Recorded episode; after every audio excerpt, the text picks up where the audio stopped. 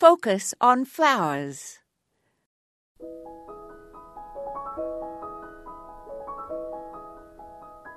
I have really been enjoying brightly colored flowers this summer.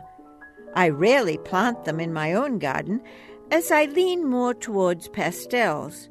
But when the sun is hot, strong colored flowers look wonderful. Many have intense names to match their hue. Geum Double Bloody Mary tolerates full sun but prefers part shade with moisture in zones 4 through 8. The scarlet blooms are held erect above interesting foliage. Double Bloody Mary, I love that name, grows to 14 inches, and another geum, Flames of Passion, has upward facing dark red flowers and an extended bloom season. A bonus is the deer avoid geum. Helenium Mardi Gras is 36 to 40 inches tall in zones 4 through 8 and blooms from late June to early August.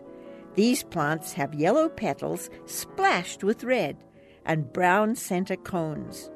I'm also falling in love with strong colored annuals, such as zinnias, lately, as well as brassy orange marigolds. Really dark red clematis, such as Rebecca, are also catching my eye, as the flowers don't wash out in the heat of high summer. And of course, cardinal flower, which grows to four feet in moist soil and a little shade, and has scarlet spires July through September. This is Moya Andrews, and today we focused on strong colors.